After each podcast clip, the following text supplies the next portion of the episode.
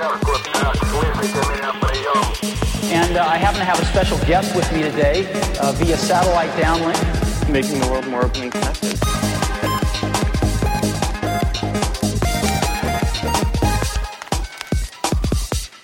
Welcome to the Today in Tech History podcast, where you learn about a few tech related events that occur today, August 2nd, from history.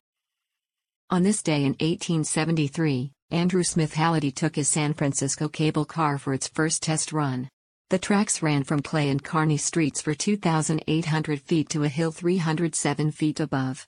On this day in 1967, the U.S. Navy recalled Captain Grace Murray Hopper to active duty to continue to COBOL and other projects.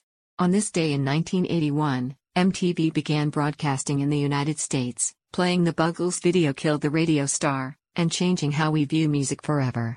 On this day in 2013, Motorola announced the Moto X Android phone with multiple customization options. It was the first phone designed entirely after Google bought Motorola.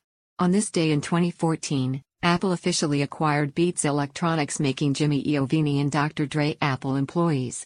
On this day in 2016, Japan's NHK began the first regular TV satellite broadcasts in 8K resolution from 10 a.m. to 5 p.m. Viewing stations around Japan were set up to view the broadcasts as no 8K TVs were on the market. That's a look at tech history for August 2nd. If you'd like some more, go take a look at the year in tech history, illustrated by Scott Johnson. You can find it at tommerrittbooks.com. Help support the show by reviewing us on iTunes or your favorite podcatcher. Thanks and tune in tomorrow for an all new episode of Today in Tech History.